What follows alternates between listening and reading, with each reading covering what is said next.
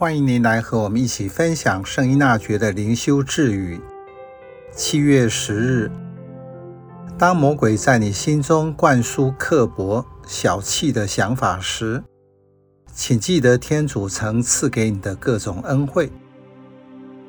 反省一下，我是一个大方的人吗？如果是，很好；如果不是，可以反思一下，我为什么不大方？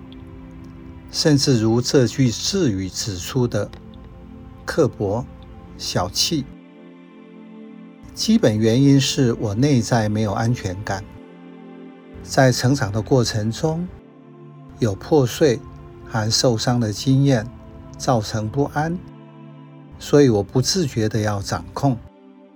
刻薄是什么？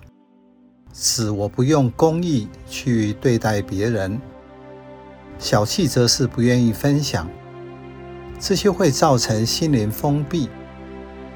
当我的内心充满了这些情绪时，就是我忘记了，在我的生命中，天主曾经怎样大方地对待我。如果觉察自己的生活状态，活得刻薄小气的样子。用传统的灵修话语，就是魔鬼在我身上工作了。他不但灌输一些念头，也让我做出来。这个时候，我要用曾经获得天主的恩宠经验来制衡它。回到记忆，我记得，或者这已经成为一个习惯，我要建立新的习惯来制衡它。如果是习惯，在灵修上，这已经不是调整，而是要打击魔鬼的伎俩。